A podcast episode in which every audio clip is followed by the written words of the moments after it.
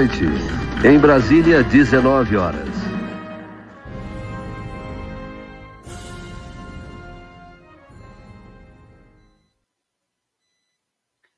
Boa noite, tudo bem? Como vão?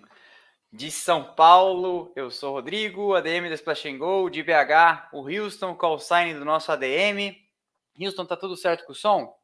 É, hoje é 8 de maio, 22, está frio aqui em São Paulo, quer dizer, não é tanto frio assim, mas está frio aqui em São Paulo, fez calor lá em Miami, a gente está aqui para falar do Grande Prêmio de Miami, não é Grande Prêmio dos Estados Unidos, os Estados Unidos é em Austin no final do ano, e no ano que vem ainda teremos um terceiro em Las Vegas. Tudo bem com vocês? Então vamos lá. Recados, claro, deixa o like que é de graça, não custa nada. Tô aqui trabalhando às 19 horas de um domingo. Achei até que poderia ser mais tarde, né? É, até deixei avisado que a live poderia começar depois, em caso de corrida caótica. Acho que todo mundo esperava uma corrida caótica e acabou não sendo, né? Tivemos ali até um virtual safety car e um safety car for real, mas não foi tudo isso também. E eu achei até que a corrida pudesse ser pior, mais de procissão. E até que foi animada, até que teve suas brigas ali, inclusive duas vezes pela ponta, né, no começo e no final. Mas a verdade é que foi aí uma, uma corrida sob controle para a Red Bull. Ainda na esteira dos nossos recados, é, nós estamos com uma nova promoção em vigor. Eu já venho falando nos últimos vídeos dessa semana fechei aí uma parceria com a Crazy for Auto, que é a maior organizadora de track days do Brasil, e é por essa razão que eu estive em Interlagos essa semana. Fiz um vídeo com uma volta rápida que o Leandro Justo, piloto, me levou para dar uma volta no Audi dele. O vídeo está aqui embaixo na descrição desse vídeo, se você quiser assistir. É, e a página da Crazy for Auto também está aqui na descrição desse vídeo, para vocês seguirem lá o pessoal. Tem um monte de vídeo de track days que eles organizam.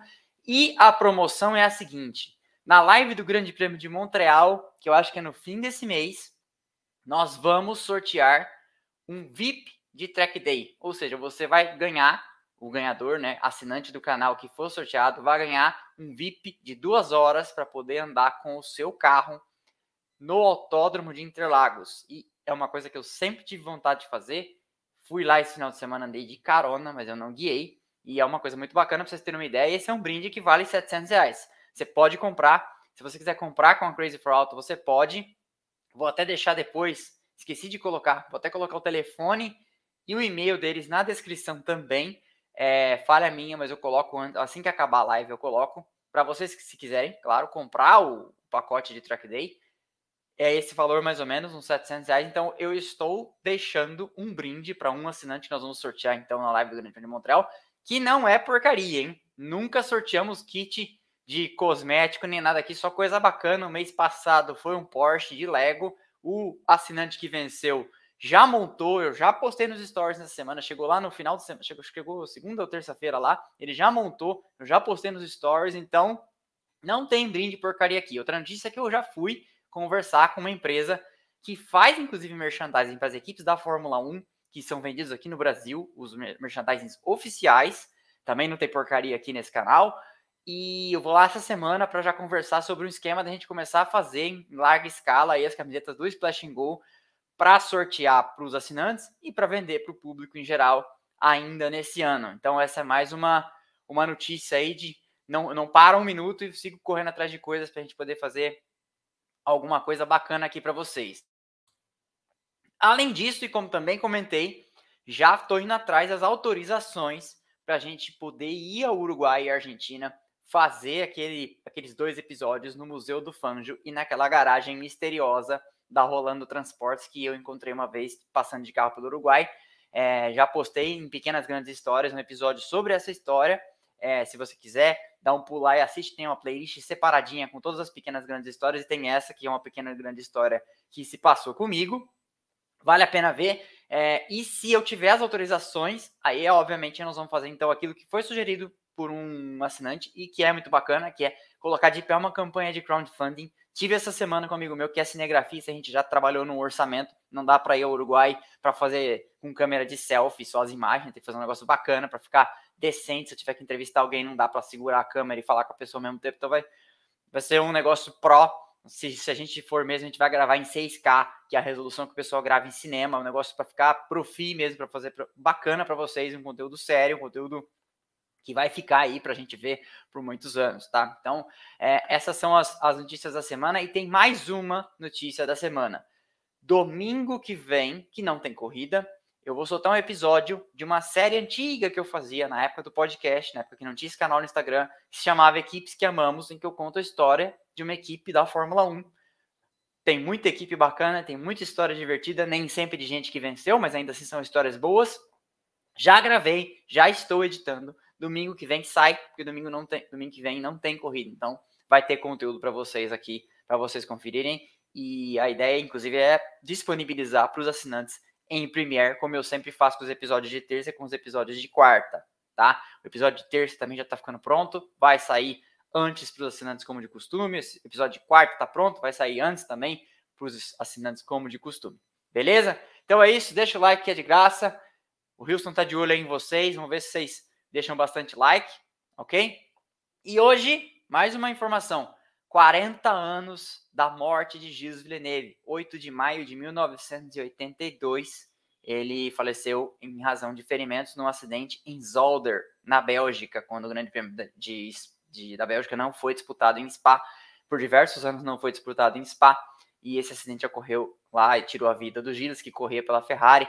É considerado um dos pilotos que mais vamos dizer assim, puramente traduziu o sentimento de, e a paixão de ser um piloto Ferrari, né? Um cara cultuado mundo afora. É o, vamos dizer assim, fazendo uma referência musical, é o Sid Barrett, né, da formação original do Pink Floyd, da Fórmula 1, o Crazy Diamond, vamos dizer assim. Beleza?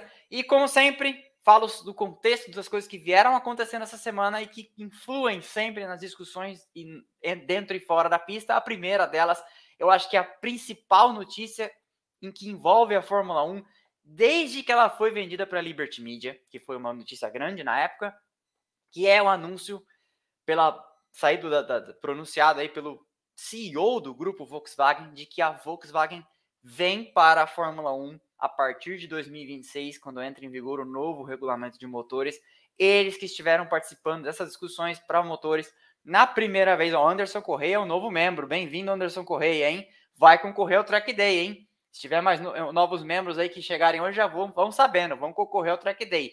É bom avisar também, antes que eu me alongue nas discussões, que, obviamente, incorrem aqui, influem aqui, termos e condições da própria Crazy for Auto. A gente disponibiliza o VIP, eles também, mas as, se você for, for de fora de São Paulo, as despesas para vir a São Paulo, as despesas para o seu carro vir a São Paulo, correm por sua conta é, nosso papel é disponibilizar o VIP, ok? Lá tem questões de segurança que você também deve observar é, e só maior de idade você pode ir a, pista com acompanhado de um, de um com um acompanhante, mas ele também tem que ser maior de idade e a pessoa que vai dirigir tem que ser habilitada, ok? Mas continuando, essa vinda da Volkswagen, essa confirmação por, por meio do seu CEO que vem com duas bandeiras, com a Porsche e com a Audi, é uma coisa gigante para a Fórmula 1, que estava aí meio abalada depois que a Honda anunciou que estava saindo. É gigante porque a Volkswagen é uma das maiores montadoras do mundo, é gigante porque mostra que esse trabalho da Liberty de renovar a base de fãs, de buscar ser é, carbon neutral, né, neutra em, em emissão de carbono e tudo, está fazendo sentido para as montadoras, para que elas permaneçam e para que elas até cogitem novas é, virem para a Fórmula 1, além do teto de gastos, além do lastro de desempenho do túnel de vento, tudo isso parece fazer sentido. É, quando a Fórmula E apareceu e começou a crescer tanto, chegou até oito ou nove fabricantes, a gente começou a ficar preocupado de que poderia ser o começo do fim da Fórmula 1, né? Mas eu acho que esse fantasma está ficando cada vez mais distante. É, a Netflix renovou aí por mais duas temporadas também é, o Drive to Survive, então tudo isso tem, é, quando, a, quando a Fórmula 1 abraçou os esportes, tudo isso começou a injetar oxigênio numa base de fãs que estava se tornando cada vez mais velha, né? E tem uma, garotada aí que tá chegando, todo dia vem gente nova no canal falar, ah, eu não seguia, tô começando a seguir, que legal, é, não acompanhava a Fórmula 1 antigamente, etc e tal. Então, é, isso provavelmente é uma das maiores notícias que envolve a Fórmula 1 é, na última meia década, talvez nos últimos cinco anos, tá? A outra notícia importante eu também repercuti por aqui, acho que na segunda-feira, foi que as especulações cada vez maiores e saídas de pessoas importantes no paddock, jornalistas experientes com décadas de cobertura, dizendo que a vaga do Ricardo pode estar ameaçada pelo Colton Herta. E isso é mais uma peça no quebra-cabeça da virada em direção aos Estados Unidos que a Fórmula 1 deu aí, que vem sendo até aqui, não dá para negar, bem sucedida. Nós vamos falar de um grande prêmio em Miami, que é justamente também uma peça desse quebra-cabeça, o Colton Herta que corre pela equipe Andretti, que é muito próxima da McLaren. Ó, Leonardo Shimanoe, novo membro, bem-vindo também, vai concorrer aí ao Track Day, hein? O pessoal tá louco para andar em Interlagos. É, inclusive, eu vou voltar a Interlagos em breve, talvez no dia que o ganhador vá para a pista é, lá, eu estarei lá, inclusive, que vou fazer mais, mais conteúdo de lá para vocês. Mas, uh, continuando, então, nesse caminho da Fórmula 1 para abraçar aí os Estados Unidos, é, a vaga do, a vaga de um americano, né, a vinda de um americano para essa vaga do Ricardo poderia ser mais uma peça. Não quer dizer que o Ricardo, não quer dizer que é certeza, não quer dizer que o Ricardo ficaria a pé, né? Eu acho que um cara que nem ele, experiente como ele, vencedor de grandes prêmios, tem, tem campo para trabalhar ainda. Há diversos caras próximos de se aposentar, é, entre eles o Vettel, entre eles o Alonso, né? Embora o Alonso diga que quer ficar ainda muitas décadas, mas é, essa foi uma, uma grande notícia da semana aí também. Outra grande notícia é que a Liberty Media, que é dona do Miami, Miami Dolphins, que é dona da Fórmula 1, Miami Dolphins, no estádio lá onde, em volta do qual aconteceu a corrida hoje, comprou, veja bem, comprou o terreno aonde vai se construir a pista lá em Las Vegas, pela bagatela de 240 milhões de dólares. Você, deve, você pode imaginar quanto custa um terreno naquela região ali de, de, de Las Vegas, né, onde se organizam a, a, onde, onde é toda a questão dos cassinos, aquele, terreno, aquele metro quadrado bem, bem valorizado, né? Mais um membro, Ricardo Gato, bem-vindo. É, também vai concorrer aí ao Track Day. Então, é, você pode imaginar quanto custa um terreno gigante, um terreno grande, não é obviamente toda a área onde vai se, se construir o circuito, mas é uma área, é boa parte dela, e me parece, igual aconteceu em Miami, que, que, que em Miami a situação era a seguinte, por vários anos a Fórmula 1 tentou organizar a corrida lá, e a comunidade local, os vereadores, a prefeitura estava resistindo porque transtorna a cidade, né? Tanto que a ideia era fazer a corrida é, na Ocean Drive, ou próximo ali dos pontos turísticos de Miami, mas isso não estava acontecendo por problemas com a cidade, que as licenças, as, as autorizações para que isso acontecesse, como os americanos chamam os permits, estavam tendo grandes obstáculos para ser emitidos. Aí então, a Liberty, que é dona do Miami Dolphins lá do estádio, falou: bom, então tá bom, então a gente faz aqui, onde é nosso, né? é, fecha menos ruas, é uma região menos central, é mais afastada do centro, mais perto do aeroporto, a gente faz aqui. E aí acabaram conseguindo viabilizar. Então pode ser que seja um movimento nessa mesma direção em Las Vegas. A conferir. Outra coisa é que quem assistiu os treinos livres de sexta pela, pela transmissão da TV inglesa, é, eu, eu vejo eu vejo por lá para ter um ponto de vista diferente da, da cobertura brasileira, que a cobertura brasileira todos vocês veem, então eu vejo por lá para vir com a cabeça com outras, outros pontos de vista, com outras opiniões, né? Eu acho que eu agrego mais para essa transmissão aqui, tendo ouvido outras coisas que não as mesmas que o público. É, o Mário Andretti, pai do Michael e campeão mundial de Fórmula 1 em 1978, né? Estava na cabine fazendo uma pressão fenomenal, dizendo que eles já tinham entregado aquela coisa que eu já tinha noticiado aqui, que eles entregaram toda a documentação, que eles já fizeram tudo o que precisavam fazer, é, pleiteando uma vaga para Andretti na Fórmula 1 a partir de 2024. E aí o pessoal da Sky que tem uma linha direta com o Christian Horner e com outros chefes de equipe, eles falam às vezes com o Andrea Seidel, falam às vezes com o Gunter Steiner, chamaram na linha durante o treino livre o Christian Horner falaram: Ah, Christian, e você? O que, que você, você, é, você é a favor disso? E o Christian Horner falou expressamente que ele, a Andretti tinha todo o apoio dele da Red Bull para vir para a Fórmula 1. Então, claramente, depois daquele tweet em que ele colocou é, o bloco na avenida, né, o bloco na rua, falando que a Andretti está, tinha feito lá, depositado na FIA a documentação para trazer a equipe para a Fórmula 1 a partir de 2024, agora ele está literalmente em campanha, jogando na mídia toda a questão é, e pressionando fortemente a FOM e a Liberty aí, a FIA, né, para que abram alguma concessão, de repente, naquele valor de depósito de 200 milhões de dólares que se pede para as novas entrantes na Fórmula 1, né? Mas o fato, não sei o que vai acontecer, mas o fato é que está posto, está falado para os quatro ventos, muito bem documentado. Quem assistiu a transmissão pela TV inglesa viu isso, é, com o apoio de uma stakeholder, né, de uma parte importante da equipe que atualmente é casa do atual campeão, é uma equipe é, é, representativa na Fórmula 1, como a Red Bull, né? Uma das três mais, junto com a Mercedes, junto com a Ferrari atualmente. Então é um voto, é uma, é, é uma mão importante ajudando aí a Andretti no seu pleito de vir para a Fórmula 1. E como não há coincidências em política, né? Essa posição da Red Bull deve significar alguma coisa num cabo de guerra. Provavelmente a Mercedes ou a Ferrari são contra, alguma coisa assim, porque nada acontece por acaso nesse mundo, nesse tabuleiro de xadrez entre as equipes. Outra notícia importante é que a Ferrari está no olho do furacão depois da corrida em Imola, a Ferrari ficou por lá por um teste programado de pneus. Todas as equipes, menos a Haas, vão testar os pneus da Pirelli de 2023 para dar feedback, para saber a direção que a Pirelli está tomando para construir esses pneus, já pensando na construção dos próximos carros. Menos a Haas, a Haas declinou por uma questão de custo, falou: não, a gente não vai. E aí a Ferrari andou em Imola, até saiu no. Eu postei aqui no, no Instagram até que o Sainz tinha tido problemas e tudo, mas o fato é que a discussão da semana, no final de semana lá em Miami, era de que a Ferrari andou com dois assoalhos diferentes é, no, no, nas vezes que foi à pista, e isso não pode. Por quê? Os testes são de pneus, então você não pode ser espertinho e aproveitar os testes para testar coisas novas no seu carro, porque senão todo mundo vai querer fazer isso e aí você vai desvirtuar o propósito dos testes e você vai prejudicar, por exemplo, uma equipe que nem a Haas, que falou que não ia fazer por questão financeira, né? Então, o regulamento técnico diz que os testes de pneus, a não ser que haja uma solicitação prévia e uma aprovação prévia da FIA, devem ser feitos com a, vamos dizer assim, a especificação do carro já, tinha, já tenha sido homologada, porque toda vez que o carro traz uma peça nova, isso é homologado pela FIA na, na quinta-feira.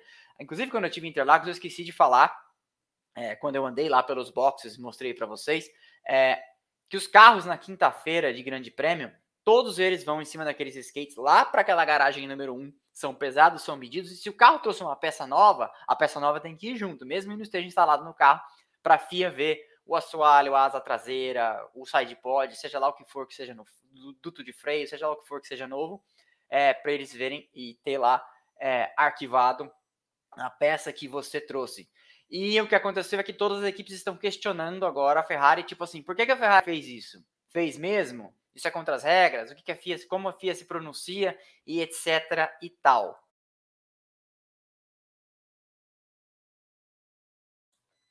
Porque afinal de contas, todo mundo fica de olho, né? Mas vamos lá, vamos falar do final de semana, vamos falar da corrida. A última vez que a Fórmula 1 esteve na Flórida foi em 1959 para uma corrida em Sebring, um grande prêmio de Fórmula 1 em Sebring, é, vencido por Bruce McLaren, o fundador da McLaren, né? Que na época corria, se eu não me engano, pela BRM. Sol, muito calor em Miami, ao longo do final de semana, muitas travadas, muitas rodadas, os pilotos, os pilotos chegam lá, apesar de já ter referência do simulador, é, chegam procurando o limite, porque o simulador é uma coisa e a pista acaba sendo outra. Aliás, um parênteses, hein? Só tinha guiado Interlagos no simulador até hoje. E andei no carona, mas como é impressionantemente próximo o referencial do que você vê em simulador e a, o que você vê lá dentro da pista, mesmo andando no carona, como é, é as distâncias são curtas, da primeira para a segunda perna do Senna, você já está em cima, na curva do lago, como já é dentro, mesmo andando com um carro que anda um minuto a mais do que um carro de Fórmula 1 é, na volta lá em Interlagos, como é, as coisas são próximas, como o Pinheirinho é curto, como o do Pinheirinho no Bico de Pato é perto, sabe? É, é bastante interessante. E a única coisa que eu lamento, que eu, eu sinto que a imagem não conseguiu transmitir entre o, o que eu senti nas imagens e o que eu senti presencialmente, são as elevações. As mudanças de elevação, elas são realmente radicais. E é, é uma pena que as imagens não consigam transmitir isso, mas infelizmente isso acontece também na Fórmula 1.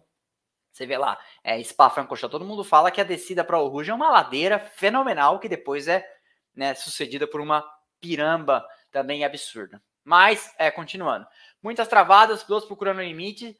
E apesar de várias pancas, né? Bottas, Ocon e Sainz acharam o muro com força. E depois o Verstappen e o Tsunoda também deram uma boa lixada ali, principalmente naquela saída para a curva 16, onde tem aquele muro amarelo patrocinado pela Gamebridge, é, todo mundo rel relativamente se comportou. Eu achei que poderia ser pior.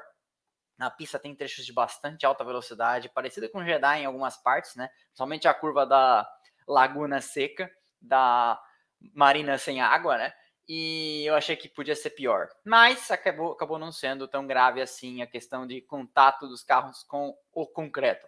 Verstappen lutou durante o final de semana inteiro com problemas de temperatura nas três sessões livres é, e até levantou algumas preocupações. Hoje, quando o Pérez estava com aquele probleminha de motor, de que eu vou falar já já, eu pensei, ih, lá vai a Red Bull com mais um problema, né? Felizmente, é, apareceu, pareceu que não foi o caso.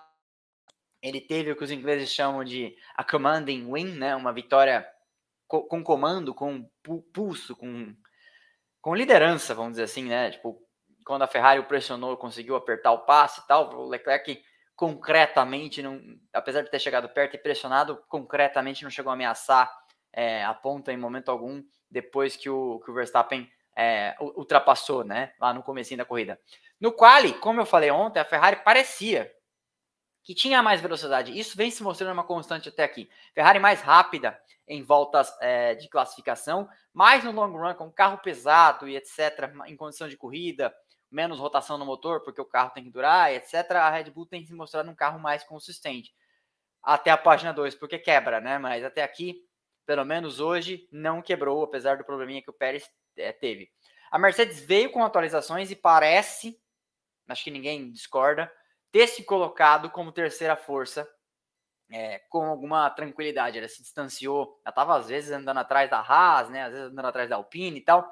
Hoje, apesar do Bottas ter dado boa parte na frente ali, parecia ter mais ritmo, é, parecia que não sei se ia conseguir ultrapassar, mas o Hamilton e o Russell tinham, é, no meio da vida do pneu principalmente, mais ritmo que o Bottas, mas não dá para negar também que a Alfa Romeo está fazendo um excelente trabalho, né?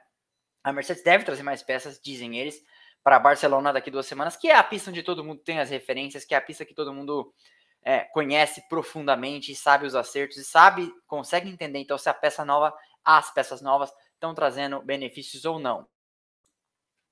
Outra que pareceu ter dado uma aprumada depois das últimas corridas em que trouxe peças é a Williams, né? Ela trouxe alguns componentes novos em Imola e deixou, pelo menos com o álbum, né?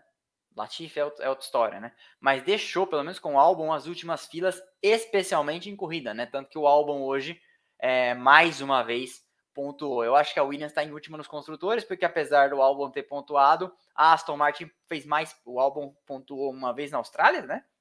E uma vez hoje. São dois décimos lugares, duas vezes um ponto. Mas a Aston Martin catou mais pontos, principalmente na corrida passada com o Vettel é, e o Stroll também terminando dentro dos pontos, mas o Vettel fez, fez vários pontos.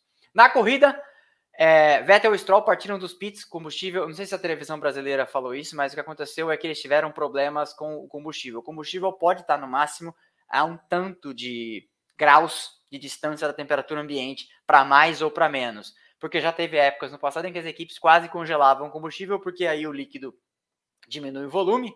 É, isso aí, ó, Eric Major dos Santos. Deixem o like, deixem o like, hein?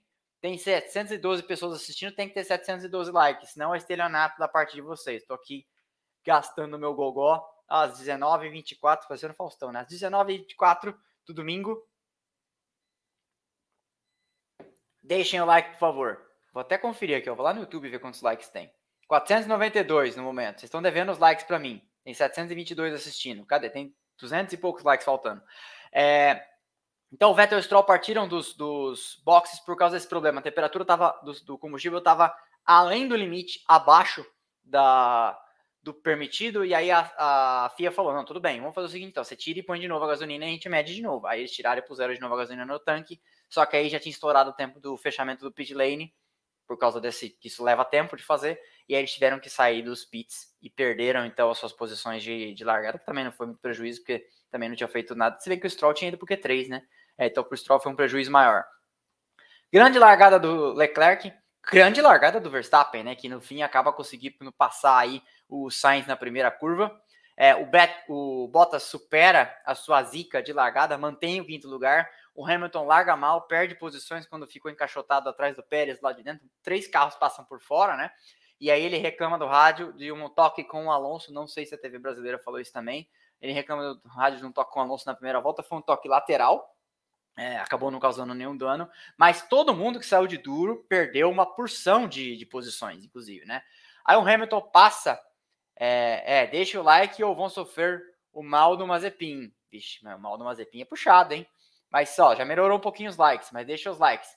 É, todo mundo, então, que saiu de duros, perdeu várias posições. É o Hamilton passa o Alonso na terceira volta, sem DRS, que ainda não tinha sido liberado, e passa o Gasly na sexta volta. Mick Schumacher faz uma boa ultrapassagem pelo, é, por fora no Tsunoda na volta 7 e entra na zona de pontos. E o Magnussen vem atrás e passa também. Na volta 8, o Verstappen é, chega lá na longa reta oposta, encosta no Leclerc, mas acaba passando na reta dos boxes. Até todo mundo imaginou que seria difícil de ultrapassar na reta dos boxes, mas a verdade é que nós tivemos algumas, inclusive lá no final, quando o Sainz tentou, quando o, o, o Pérez tentou passar o, o Sainz e acabou dando aquela esparramada, né?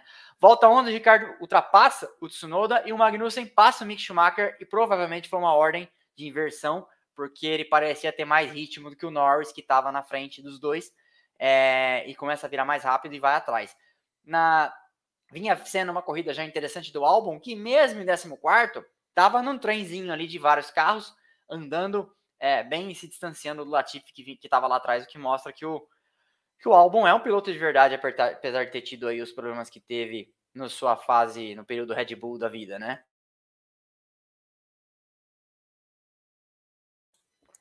Otávio Rotundo became a YouTube member. Bem-vindo, tornou-se membro. Vai concorrer ao Track Day. E se morar em São Paulo estiver aqui em São Paulo e quiser ir, vai.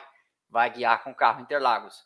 É, continuando. Na volta 13, o Magnussen para, né? Justamente para tentar um undercut no Norris. Depois, depois a corrida do Norris acabou se arruinando, mas é, isso é cena do próximo capítulo. Na volta 18, o Russell começa a capitalizar, porque ele, ele foi um dos que teve problema, caiu lá para trás, porque largou de duro. Esse problema de aquecimento dos pneus realmente virou uma coisa, né? É, é, pneus estão é, demorando mais para se aquecer, e principalmente pneus mais duros. Então, isso acabou de se tornando uma uma peça no tabuleiro, né? E ele começa a capitalizar depois de 18 voltas, é, começa a andar em, um ritmo parecido com o do Hamilton, que estava lá na frente de médios, e várias pessoas começaram a parar. Então ele chegou é, ao oitavo lugar, 14 segundos atrás do Hamilton, que acabaria tendo essa diferença neutralizada pela entrada do safety car, né?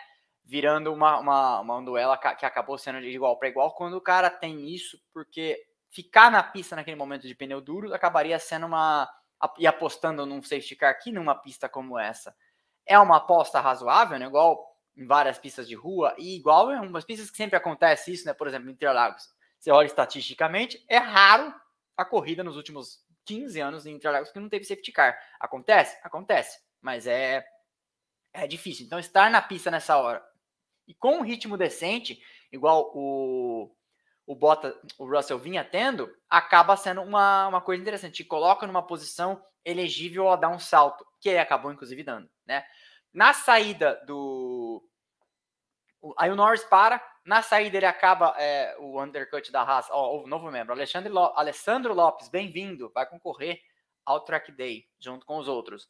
É, na saída, o, Nor... o Norris para e na saída ele prova-se que o undercut da Haas acaba dando certo, mas foi por um tris, né? que o Magnussen sai junto com ele e aí é, acaba conseguindo ultrapassar porque o Norris voltou de pneus frios, como eu falei, isso foi uma questão de, de, isso se transformou numa questão nesse ano com a mudança do limite de temperatura dos cobertores elétricos, né? Na volta 20 o Pérez putaço, pode falar putaço nesse horário, Houston?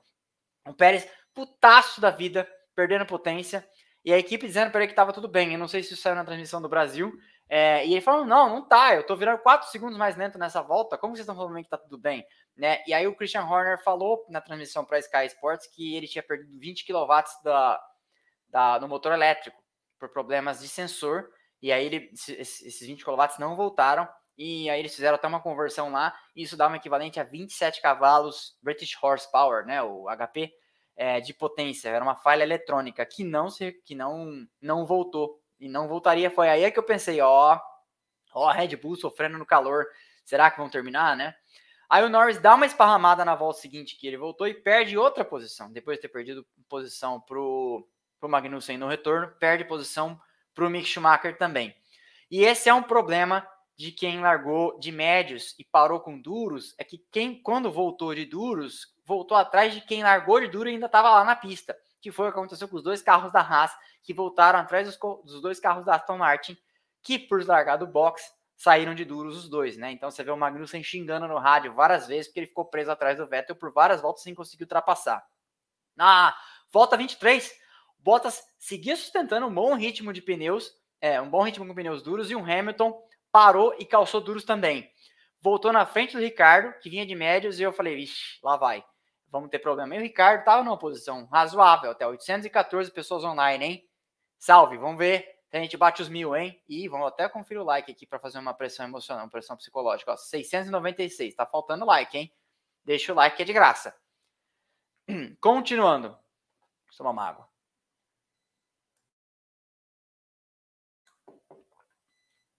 Lá na frente, Verstappen e Leclerc vinham trocando voltas rápidas, mas com aquela errada que o Leclerc tinha dado algumas voltas atrás, o, o Verstappen tinha aberto 4,6 segundos entre eles. E todo mundo é, se segurando para ver o que ia acontecer. Porque quem parasse antes estava na mira de se prejudicar, porque eu poderia, como aconteceu já algumas vezes esse ano, né? Um para antes e o outro é beneficiado por um safety car que vem uma ou duas voltas depois. O safety car não avisa quando ele vai entrar, né?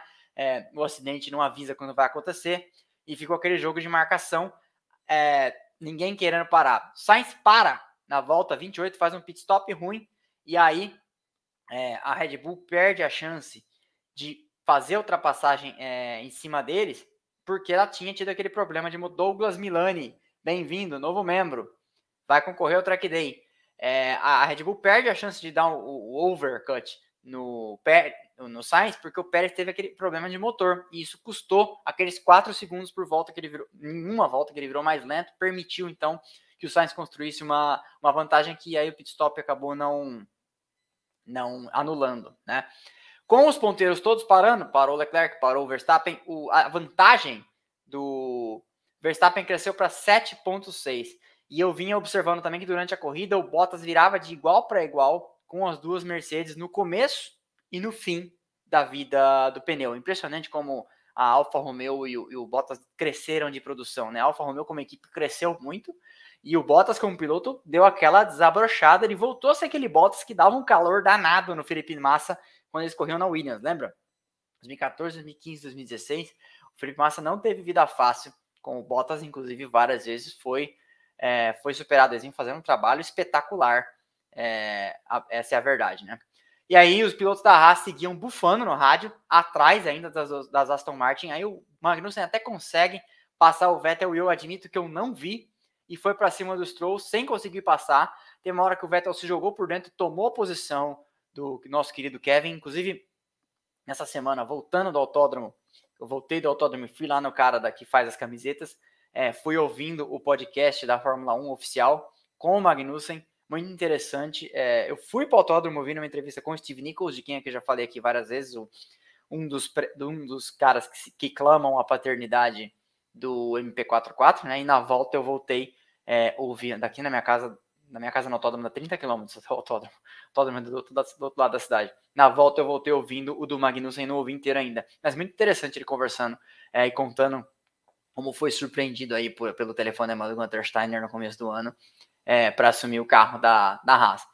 Na volta 33, o Russell se segurava ainda em quinto com os mesmos pneus que tinham largado e uma briga animada acabou se formando ali, inclusive a transmissão esqueceu dos ponteiros, porque também não estava acontecendo nada, né? Magnussen, Schumacher, Vettel e Norris brigando, né? E na volta 39 o Gasly e o Alonso quase, quase misturaram, tinha chegado até a misturar a tinta, né? E o, eu acho que o Alonso foi meio otimista por dentro. Norris e o Gasly se tocam então na sequência de forma impressionante e é acionado o safety car é, virtual. Eu não entendi o que que deu no Gasly de ir lá fora daquele jeito, ele cometeu um erro, mas assim, na volta, voltar daquele jeito sem olhar no retrovisor, é, acho até que ele tomou uma, uma punição depois, voltou daquele jeito, causou uma colisão, né, que poderia até ter sido mais séria, o Norris fora da corrida, o Norris poderia ter pontuado hoje, é, ficou de fora da corrida. E logo depois é acionado o safety car para valer, que acabou então dando esse pit stop de graça para o George Russell, né? Primeiro abandono do Norris na temporada. E aí o Checo para e volta na frente do Bottas por pouco, mas volta. Relargada, Verstappen mantém a ponta, né? Pérez vai para cima do Sainz. É, o Bottas vem junto, traz com ele as duas Mercedes. Mick Schumacher passa o com para o nono lugar. Eu falei, é hoje. É hoje que ele desencanta. Marca a ponta, ainda marca dois, né? O, o Russell vem para cima do Hamilton, que se defende. E o Bottas, de repente, deu aquela escorregada. Eu achei que tinha sido um problema. Eu achei que o Bottas tinha quebrado. Depois no replay eu percebi que foi só uma escorregada que ele tirou o pé de maneira brutal para evitar problemas maiores. Eu lembrei de uma vez que o, o, uma corrida empolgante do Bottas, a primeira corrida da era híbrida em Albert Park, Melbourne 2014, que o Bottas deu uma chegada nessa no muro também e acabou furando o pneu e acabou tendo que vir fazendo uma, uma corrida de recuperação. Mas então o Bottas acabou perdendo aí essa, essa posição para as duas Mercedes, né? E aí a gente tinha nesse começo boas brigas, né? Pelo primeiro e segundo, o Leclerc, depois da relargada, tendo, parece, parece mais ação para cima do Verstappen. Terceiro e quarto, com o Sainz e o Pérez brigando. E quinto e sétimo, né? Com Hamilton, Russell, Bottas, né? Aí o Russell passa o Bottas, mas parece que há um problema ali de, de, mesmo que seja dentro da mesma equipe, né? A direção de prova mandou o Russell devolver a posição, ele devolve e aí passa de novo dentro da zona de DRS é, o Hamilton e acaba se colocando na, na frente do companheiro de equipe bem mais experiente. O Leclerc, como eu estava falando, tinha mais ritmo no final, mas a questão, ó, novo membro, Rodrigo Machado, bem-vindo, mais um que vai concorrer aí ao track, ao VIP de Track Day e a gente, se a gente se encontrar lá, fazemos uma foto juntos e eu posto aqui nos stories do, do Instagram. Vou estar tá por lá me chama, eu olho o celular ao tempo todo, manda uma mensagem no direct, quem, o vencedor quando estiver no autódromo, é, que estarei, estarei por lá. Continuando. Leclerc parecia ter mais ação, né? Ficou claro isso, principalmente nas partes twisty ali do, do circuito, nas partes de, de média de baixa, é, mostrando que o carro da Ferrari é muito bom é, de, de, de curva e etc. Só que tem uma questão que é a velocidade surreal da Red Bull em reta, né? Ai, se fosse um carro da Mercedes, né? O pessoal ia ficar falando igual ficaram falando em Interlagos ano passado que o motor estava ilegal. A despeito de todas as equipes da FIA não terem identificado nada de legal, mas aí os especialistas formados na Universidade Federal do Sofá vêm com as suas ilações, né? Mas o fato é que a alta velocidade dos carros da Red Bull em reta tem servido como uma arma para ultrapassar e para se defender. E foi assim, né? O, Leclerc andava, entrava junto em zona de DRS, mas não conseguia finalizar a ultrapassagem, não conseguia nem colocar de lado, né, na, na reta, porque mesmo com o DRS aberto, a, a, a diferença de velocidade não era grande o suficiente para alcançar na extensão da, da reta. Se fosse a reta de Baku, talvez alcançasse na né, reta de Baku, que é a maior reta da Fórmula 1 atualmente, mas acabou que não conseguiu é, consumar ultrapassagem nenhuma. E aí na volta 54, o Verstappen já fez a volta mais. E, teve um momento ali que eu acho que devia ser graining.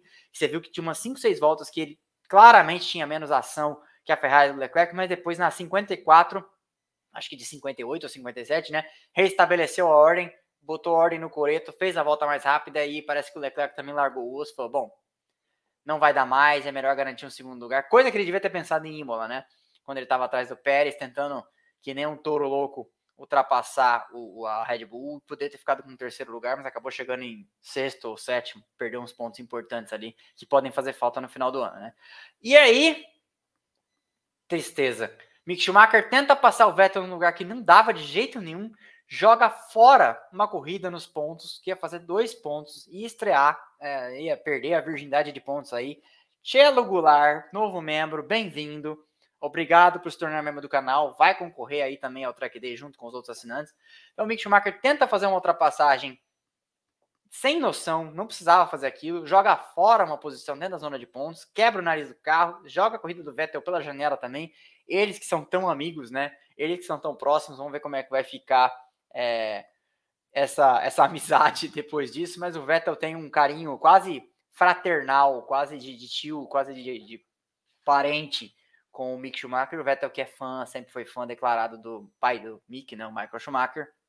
E aí, é, a gente caminha pro, pro fim da corrida e a corrida se conclui então com uma grande vitória. O, o Wilson, se quiser pôr a, a, isso, a tela final aí, uma grande vitória do Verstappen, uma, uma vitória que, a salvo de qualquer perigo de qualquer problema, né? Comandou as ações aí no final de semana em classificação, apesar da, da, da Ferrari ter mais ritmo. O que importa, o que dá pontos mesmo, é o final do é a bandeirada, né? Então acaba sendo uma corrida que até tranquiliza um pouco a Red Bull, que a persistir dessa forma, se a Ferrari não reagir, se a Ferrari não trouxer nada demais, o Binotto falou que tem peças novas para chegar em Barcelona, é, desse jeito a balança começa a pender na direção da, da Red Bull, né?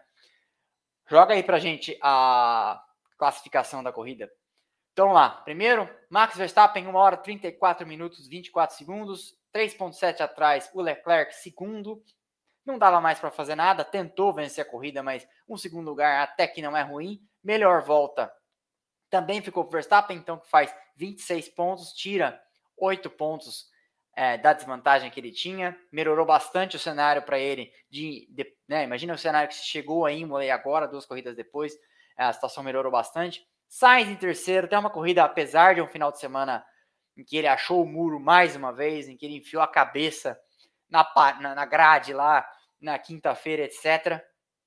É, tem um final de semana a salvo de problemas, né? É, Kleber Bueno, bem-vindo, novo membro, vai concorrer também ao Track Day. O Pérez, apesar do problema de perda de potência aí, é, fecha em quarto. É o que se espera tanto do Sainz como do Pérez. Eu acho que o Sainz não quer se ver como segundo piloto, então acho que ainda tem que tentar aí não largar o osso, né? O Pérez já tem uma posição mais assumida de segundo piloto, né? É, o Pérez é igual Ed Irvine, né? Só vai ser alçado a primeiro piloto se o Verstappen bater e quebrar a perna, igual aconteceu com o Schumacher em 1999. Senão, de jeito nenhum. Quinto, George Russell, grande corrida. Falei isso na live passada, sigo falando, o Russell se habilita dessa forma a ser o, o homem da, da Mercedes. Espera só um pouquinho que o Houston falou que eu... Você me ouve, Houston?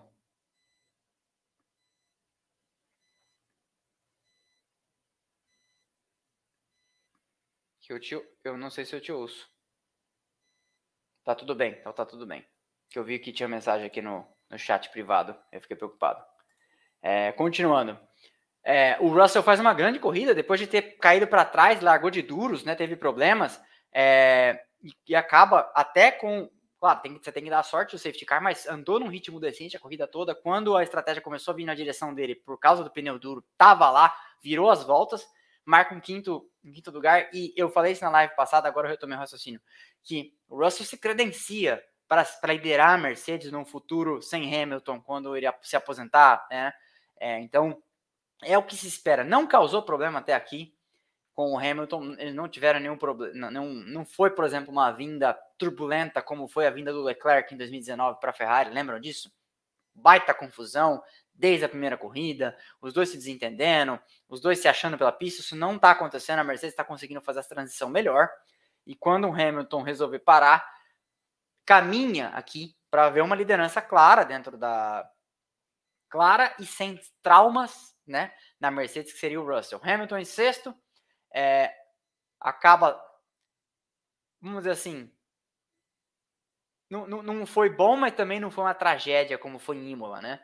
É, sexto lugar, quinto e sexto lugar, atualmente é o lugar da Mercedes. Eu tenho certeza que ele preferia ter chegado na frente do Russell, mas no fim, é, a estratégia, que foi uma estratégia de contenção de danos, acabou dando certo para o Russell nesse, nesse safety car que entrou na pista. E, e, o fato é que o Hamilton ainda tem que se adaptar bastante com a nova, o novo carro, com as novas regras. Ele sabe disso, ele está ciente disso. Sétimo, Bottas. Segue fazendo uma temporada sensacional, segue claramente liderando a equipe Claro que tem que liderar a equipe quando está ao lado do estreante. O Joe tem tido muito azar. É, eu espero mais dele. É, eu torço para que o chinês consiga marcar mais pontos aí. Ele que. Tá, a, trajetória, inclusive, está parecendo muito com a do Tsunoda, né? No ano passado, o Tsunoda estreou com ponto, o Joe estreou com ponto. De repente, os dois deram uma sumida e vamos torcer para que antes do fim do ano ele se ache, né? Porque, segundo o Felipe Drogovic deu, falou para mim numa entrevista, é, o Joe vem mais preparado que o Tsunoda. E o Tsunoda começou a render nesse, nesse ano, né? apesar de não ter pontuado hoje, tá andando cada vez mais perto do Gasly, essa é a verdade, né? Ocon, que com aquela pancada teve que trocar de chassi, chega em oitavo, na frente do Alonso. É, eu sempre fico pensando isso. Será que o Ocon chegaria na frente do Alonso de 10 anos atrás? Né? Porque ele, ele tinha, na corrida passada, a gente vai falar dos pontos, mas na corrida passada ele tinha 10 vezes mais, tinha 20 a 2, se eu não me engano, contra o Alonso. E agora ele somou mais 4 e o Alonso somou mais 2. Então, eu não acho o Ocon tão exuberante. É um bom piloto.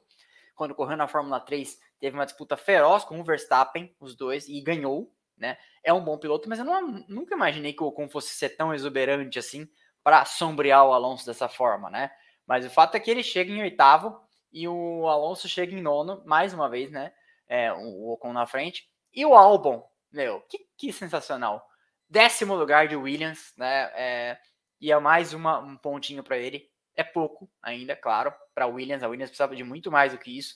Mas, de qualquer forma, é mais uma vez é encorajador a Williams, que inclusive pode ser um dos destinos da Audi ou da Porsche é, nessa, nessa vinda para a Fórmula 1. Inclusive, eu esqueci de falar no começo, a Porsche deve se afinar, deve se é, enamorar com a Red Bull e assumir aquela fábrica, Red Bull Powertrains, que é, que é basicamente a fábrica da Honda, né, é, de motores. Mas a Audi pretende vir para a Fórmula 1 e adquirir não dá para comprar, hoje em dia não dá para fazer uma equipe do zero, porque custa 200 milhões de dólares para sorrir, né, para sentar na mesa, mais do que vai gastar para fazer a equipe.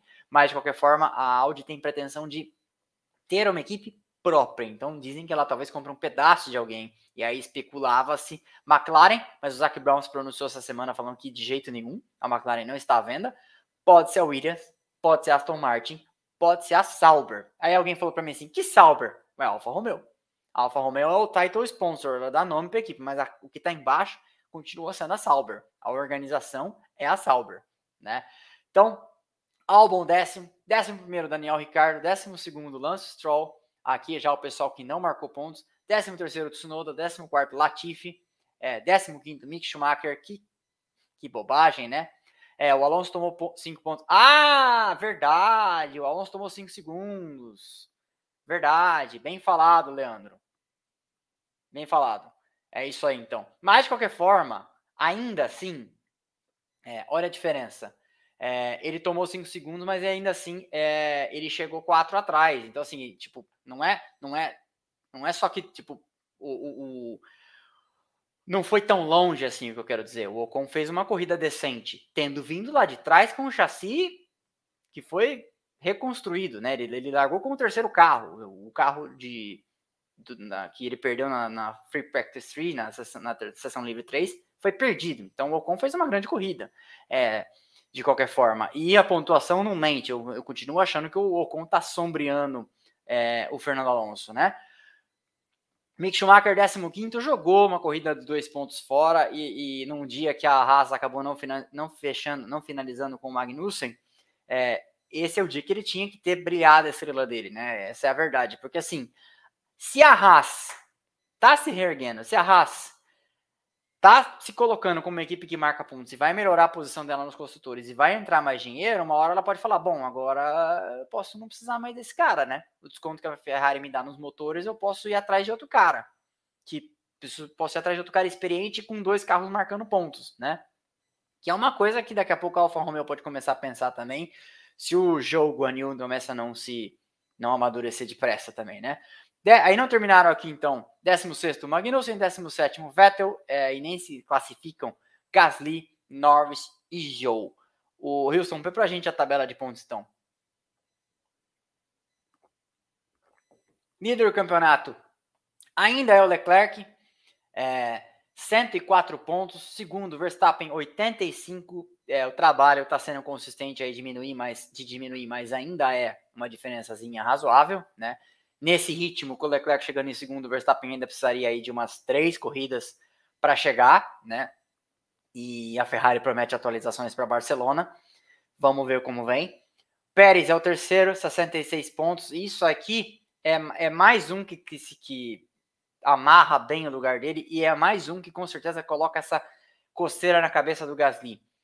Vai a Red Bull tirar o Pérez, que está fazendo um trabalho tão bacana, para trazer um cara que pode querer disputar a primazia dentro da equipe com o Verstappen e desestabilizar todo o universo, como o Gasly, é melhor deixar o Gasly embora. Garante o, o Pérez aí por mais uns anos, espera alguém pro... espera alguém do programa de jovens pilotos amadurecer e vir, é, e não desestabiliza o, o, horizonte, né? Sainz é o quinto, tá se reerguendo aí, é, desculpa, Russell é o quarto, 59 pontos, Sainz é o quinto, e aqui tá um, um degrau com esses azares que o, que o Sainz teve, porque o Sainz tinha que estar em quarto ali no pé do Pérez, né? É, o Hamilton é o sexto, com 35 pontos, desculpa, com 36 pontos. O Norris é o sétimo com 35, apesar dos, dos tropeços, o Norris nem fazendo um ano razoável, principalmente se você colocar em perspectiva o ano tenebroso que está tendo o Ricardo até aqui, que até aqui vem justificando, sim, as especulações sobre quem vai para a vaga dele, né? Porque numa dessas, tá bom, você não quer trazer o Couto Herta, porque apesar de trazer patrocinadores, é um cara inexperiente, você traz então o Gasly. Por que não? Se eu sou uma McLaren, eu trairia o Gasly fácil. É um cara que com certeza vai estar disponível, com certeza está tá olhando em qualquer lugar. Até uma Alfa Romeo para o Gasly a essa altura valeria a pena para sair daquela esfera que tem teto da Red Bull para onde você não vai. Né? Você não vai para a Red Bull para ser primeiro piloto enquanto eles estiverem o Verstappen, pode esquecer, né? Que é uma coisa pela qual passou Pascal Verlaine, né? Que era um piloto Mercedes, mas não tinha vaga, não tinha espaço, né? É, e o Ocon também acabou indo parar na, na, na, Alpine, porque o Ocon era um piloto Mercedes, mas também não tinha espaço para ele na, dentro da estrutura da Mercedes, né? Continuando. Bottas oitavo, 30 pontos. Ocon nono, 24 pontos. Magnussen décimo, 15 pontos. É, vamos para a segunda página, Houston, por favor. Décimo primeiro, Ricardo. Ó a diferença para o Norris, 11 pontos. Né? O Norris tem 35, se eu não me engano. Ó a diferença.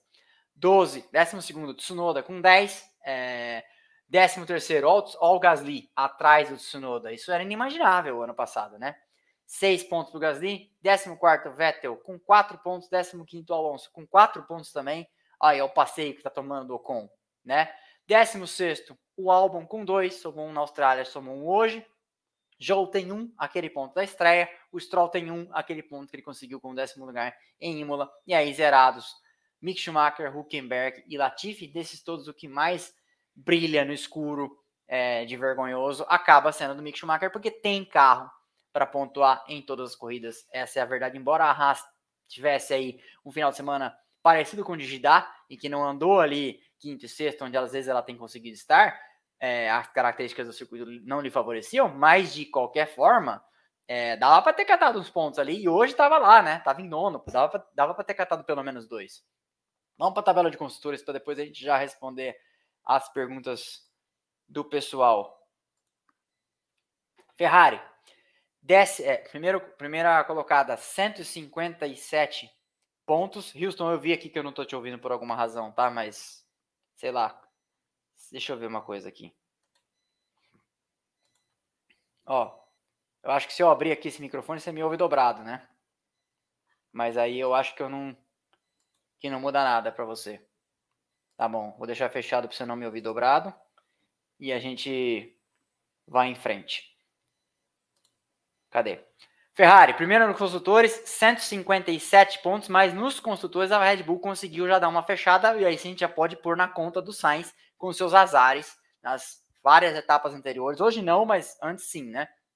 151 é 6 pontos de diferença. Mercedes, com os, com os todos os problemas, 95 pontos, tem mais que o dobro, é, mais que o dobro, fazer conta de cabeça rápida assim, é, às vezes é ruim ao vivo, mas mais que o dobro na McLaren, que tem 46, a Mercedes tem 95, então assim, é, não vai ser um, não vai ser um 2019 da Ferrari, igual esse, esse 2022 da Mercedes, quando a Ferrari caiu para sétima nos construtores, né?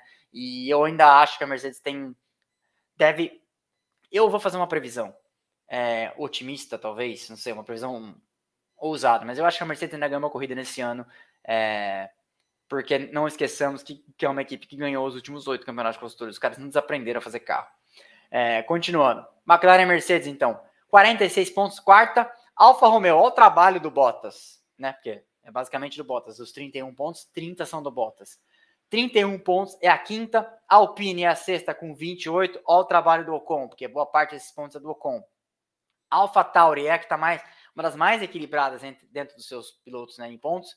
É, AlphaTauri tem 16, Haas, aqui, ó o trabalho do, do Magnussen e o não trabalho do Mick Schumacher, porque o Mick Schumacher poderia ter feito uns três pontos aqui, podia ter feito dois hoje, tá? E a Haas com dois estaria na frente da AlphaTauri, né? E esses, esse, essa posição vale alguns milhões de dólares no final do ano, né? Então isso tudo começa a pesar na hora de mandar alguém embora. Eu acho, honestamente, como eu falava no passado, eu acho honestamente que o Mick Schumacher tem velocidade. Como eu achava no passado honestamente que o Tsunoda tinha velocidade, mas de qualquer boneco, de qualquer tem um cara com nome suspeito. Beleza, não, já vi esse, já, já vi esse cidadão já. É, como eu falava ano passado do Tsunoda, que era cedo para meter o cacete nele, e aí tá aí fazendo um trabalho decente, tem velocidade. Eu acho que o Mick Schumacher tem essa velocidade. O problema é que assim, é, com, o que aconteceu, por exemplo, por que, que o Stroll hoje não está fora da Fórmula 1 e já demonstrou boas performances por causa do dinheiro? Dinheiro não compra velocidade, dinheiro compra paciência. Precisa ver se a Ferrari vai querer investir tanto assim na carreira do Mick Schumacher a ponto de, quando a Haas falar, então, pelo desconto que vocês estão me dando de motores, eu não fico mais carregando esse cara aqui. Vocês vão ter que melhorar a oferta de vocês, senão eu vou abrir minha vaga para o mercado e vai aparecer outro com dinheiro, né? É, porque o, o Mick Schumacher é um piloto Ferrari. Então, essa, essa questão aqui, que ela poderia estar em sétimo e não em oitavo nos construtores, faz uma diferença. Porque só hoje ele deixou de marcar dois, fora os outros, né? Então ela poderia estar com 17 em vez de 15 e poderia estar em sétimo nos construtores. Aston Martin eu não sei o que pensa o Lawrence Stroll dessa palhaçada, mas de toda. De, de quando ele entrou para cá e colocou dinheiro, o orçamento da equipe deve ter triplicado. Triplicado não porque tem o teto de gasto, mas o orçamento pode ter aumentado consideravelmente, até porque ele está botando uma baita grana na fábrica e a equipe só andou para trás. Inclusive, se especulou nessa semana, pela notícia que saiu na Motorsport, que a Aston Martin poderia estar de olho no Alonso, né? E se o Vettel não se aprumar ou, sei lá, não se adaptar, melhorar o carro pode ser sim uma aposta que o Alonso entrega, né? Faça chuva, faça sol, o Alonso entrega. O, Vettel entrega menos. O Vettel entrega quando está mais adequado o carro para ele. Mas, fechando então, para a gente ir para as perguntas, a última dos construtores com dois pontos é a Williams, muito pelo trabalho do senhor Alex Albon, já que não vai ser pelo trabalho do nosso queridíssimo amigo Nicolas Latifi, que, que paga as contas, mas, de qualquer forma, não, não pontua. Max, 100% de aproveitamento. Três corridas finalizadas, três vitórias. Sim, mas não nos esqueçamos do fenômeno Kimi Raikkonen em 2005, que ganhou muitas corridas ter, que terminou, mas as que não terminou é, zerou, né? Não, não, não, tinha, tinha poucos segundos lugares. Era um carro do Adrian Newey que quebrava demais. É, que a Red Bull resolva seus problemas de, de confiabilidade se pretende disputar esse campeonato. Até aqui, 19 pontos não é pouca distância ainda em favor do Leclerc, apesar de nos consultores ela já ter encostado. Márcio Tadeu Young, ou Jung, muita palhaçada para uma corrida medíocre, mas a Liberty certamente está feliz com o retorno, com o retorno financeiro. Sim, é verdade, concordo. E tem ano que vem vai ter mais uma, né? Em Las Vegas. Nosso amigo, boa noite. Eu, é, eu sei que isso aqui é igual faz com o pessoal da televisão, mas esse cara segue a gente faz tempo já. O Metia bonito, que é uma trocadilho com o Matia Binotto, que é a foto do Matia Binotto. Superchat. Boa noite, corrida meia boca, mas álbum bem. É, não foi ruim a corrida, né? É que o pessoal espera uma corrida da NASCAR todo final de semana. E a Fórmula 1 é de corridas médias também. Acontece muitas vezes. Às vezes tem corridas ruins, inclusive. Renato Luciano. Contribuição. Obrigado. Boizão. Ricardo deveria olhar outra equipe. E a equipe do Ricardo deveria olhar outro piloto, né? Prosseguindo. Tiago Orlando, pode correr com um de escada na track day? É, não sei, você vai ter que perguntar pro pessoal da Crazy for Auto, eles que mandam lá no dia que a pista fica sob jurisdição deles. Silvestre Cirilo, enfraquecimento da Fórmula E ajudou com esse renascimento da Fórmula 1, junto com o Drive to Survive? Provavelmente, porque a Fórmula E tinha. É, é eu acho que a Fórmula E nunca ia superar a Fórmula 1, sendo bem honesto. Não acho que é clubismo da minha parte. É, mas em algum momento ali pareceu que a maré estava mais, mais forte para eles, né? Acho que é, deu uma enfraquecida agora. As nove, as nove montadoras já não são mais nove, etc, né? Luciano Zanetti, podemos dizer que o Sainz já pode ser considerado segundo piloto da Ferrari? Se sim, o mesmo aconteceu com Hamilton, certo?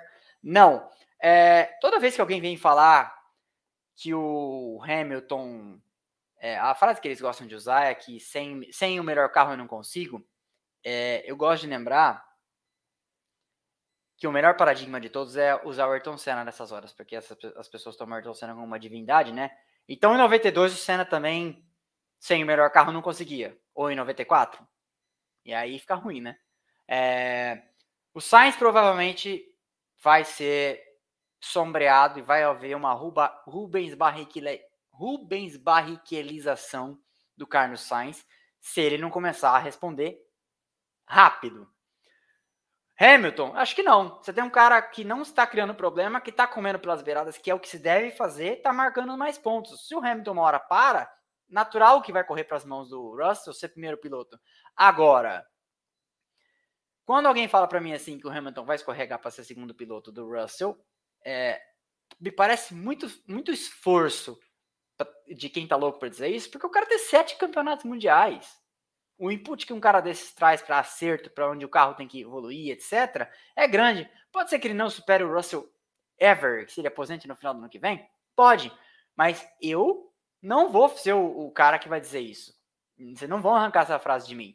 Não vão arrancar eu falando que o Vettel não anda, que só, ganhou, só andou porque tinha é, melhor carro durante quatro anos, de 2010 e 2013.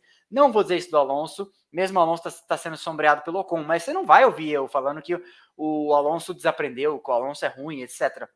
Os dados são esses. No momento, o Russell está na frente do Hamilton na tabela. Agora, vai virar segundo piloto? Aí a Mercedes nem está disputando o campeonato. Se a Mercedes estivesse disputando o campeonato e o Hamilton tivesse tão mal que o Russell fosse o único piloto que tem chance, sim, porque a Ferrari fez a mesma coisa em 99, mandou o Schumacher no final do ano trabalhar pelo Irvine, porque no fim ela queria ser campeã. E teria sido a tragédia das tragédias. Né? O Schumacher ajuda a colocar a equipe em pé, a construir aquela fábrica de sucesso que aconteceu a partir de 2000, mas quem é campeão em 99 é o Irvine. A pessoa que anticlímax teria sido. Mas enfim, da minha boca vocês não vão arrancar isso. Até porque quando alguém fala isso, eu acho que é mais torcido do que análise. Prossigamos. Bruno Nascimento da Costa. Rodrigo, alguma bonificação por terminar a corrida? Fiquei curioso porque arrumaram o carro do Schumacher para ele voltar, sendo que era certeza que a corrida para ele tinha acabado. Boa pergunta, não sei.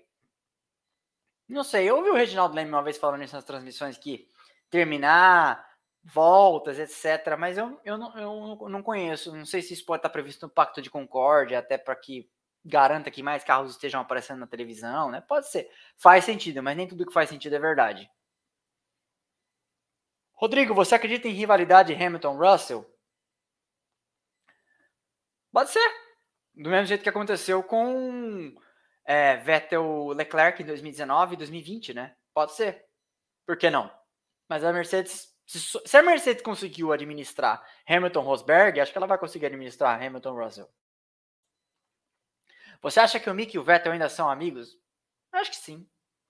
Não vai ser por causa de uma coisa dessas. Vão se conversar. Alguém vai assumir que fez uma bobagem, etc. Prossigamos. Já dá para considerar o Russell, que o desempenho do Russell já dá para considerar que o desempenho do Russell está melhor que o do Hamilton? Já, já sim. É, até aqui, com certeza, a tabela de, de, tempos em classificação e a tabela de pontos no campeonato de pilotos reflete isso, com certeza. O que não é eu aposentando o Hamilton, o que não é eu renegando os sete campeonatos dele, que é o que todo mundo tá, tá, tá muito afim. Eu sei que não é o caso do Bruno Mantovani, que é uma pessoa esclarecida, mas toda vez que alguém vem aqui é, dizer coisas no gênero, é eu sei que está querendo. É, não é o seu caso, com certeza, porque você, sei, você entende de fato esse negócio. É, continuando. Cadê os cavalos a mais da Ferrari? Acho que estão só naqueles desenhados no capô, né? E o Hamilton percebendo finalmente que a Mercedes não sabe fazer estratégia. É, algumas equipes cometeram algumas bobagens com estratégia, né? Não foi só a Mercedes. É, é que não dá para prever a hora do safety car, né? É, é assim, você tem uma estratégia que é a estratégia A, que é a estratégia de todo mundo, e aí você acaba tendo depois uma estratégia que é a estratégia B, que é a estratégia de esperar pelo safety car. Quem estava atrás como o Russell, vindo de duro, tinha que apostar nisso. Mas você não pode apostar, você não pode ser sócio do safety car se você tá lá, já está lá na frente. Né? Quem vem de trás, eu acho que necessariamente tem que fazer isso. Então, você acaba ficando meio refém. Não dá para ganhar todas, né? Me empresta o passante para o track day? Eu não tenho passante. Eu respondi isso no episódio sobre o sobre meu episódio do meu aniversário. Eu não tenho carro, então não posso emprestar. Shelo Goulart, obrigado pela, pela contribuição do, do superchat. Igor Valério, acha que se a zona DRS da retona fosse maior, o Leclerc teria chance? Acho que nem assim. Porque ele chegava, ele não chegava, não é que ele chegava próximo de tentar. Ainda tinha uns bons 10 metros de distância. Vamos lá. Hertha precisa de superlicença primeiro. Verdade, tem mais esse problema. Precisaria de uma superlicença. Mas isso você resolve com testes, né? Você pode pegar o carro de 2018 e colocar o cara para andar várias quilometragens, como o Lawrence Stroll fez para o filho, e dar a milhagem para o cara. Não é tão difícil assim. Rodrigo, o que acontece com a McLaren? Então, essa é uma boa pergunta, né? O que acontece com a McLaren?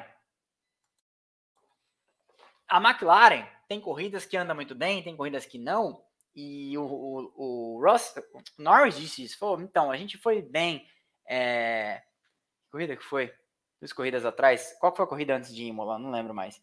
É, duas corridas atrás, o, o Norris disse: então, a gente foi bem, mas a gente não sabe por que a gente foi bem. porque a gente não mexeu em nada no carro, o que é preocupante, porque você não mexeu no carro, o carro foi bem, aí você não sabe o que você fez, você não fez nada, né? E aí parecia ser uma questão mais da pista. Mas então o que acontece com a McLaren? Acho que nem a McLaren sabe.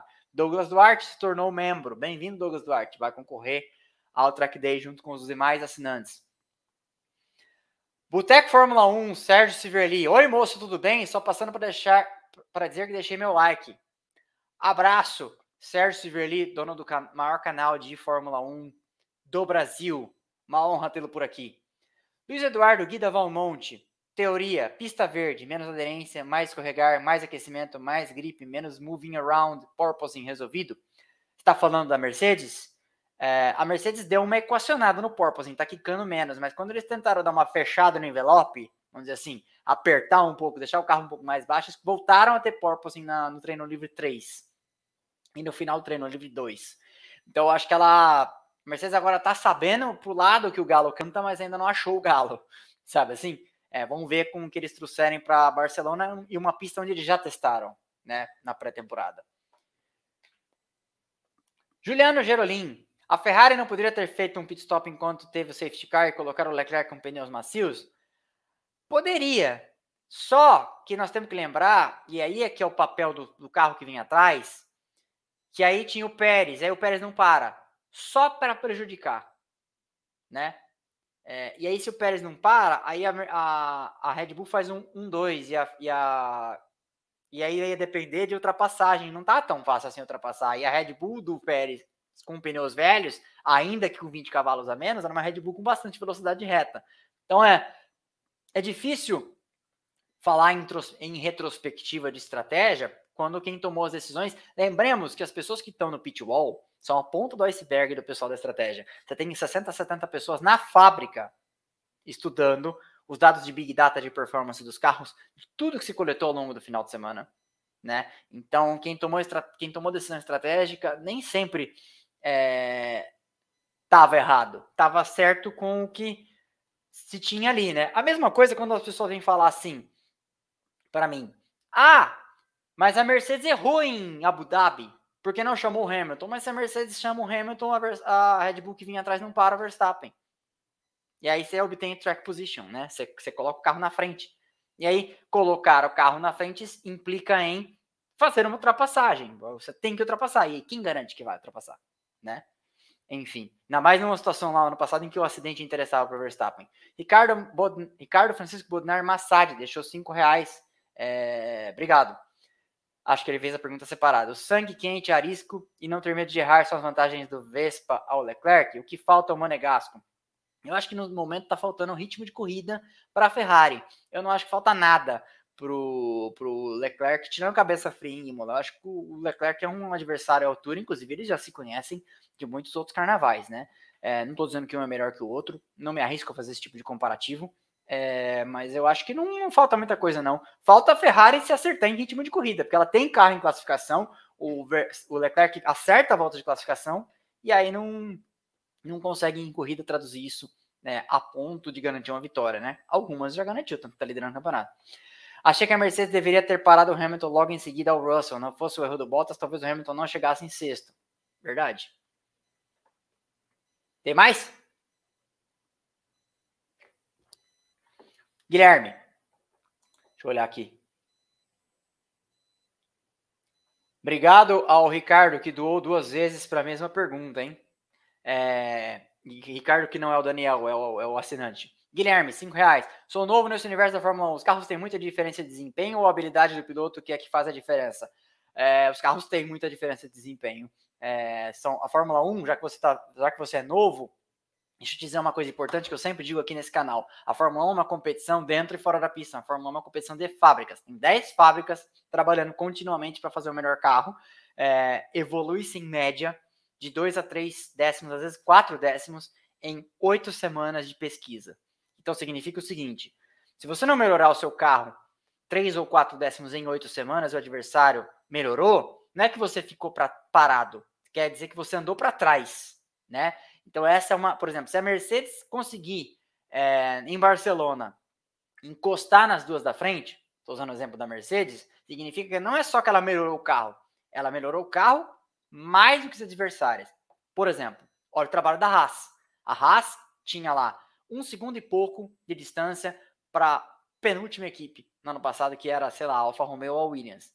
Hoje ela anda junto com a Alfa Romeo, então, ela e a Alfa Romeo deram um salto. Ela, ela, ela melhorou um segundo em relação à Alfa Romeo, encostou na Alfa Romeo, e a Alfa Romeo e ela deram um salto relativo em relação ao resto do grid de talvez dois segundos, dois segundos e meio, para chegar lá e ser ali o carro que chega em sétimo, oitavo, quinto, às vezes, como foi no Bahrein. Então, a Fórmula 1 é todo mundo vai andando aqui, ó, só que tem gente que vai encostando, né? Então, você é uma, uma busca constante e sim, há diferença entre os carros. Essa é a graça da Fórmula 1.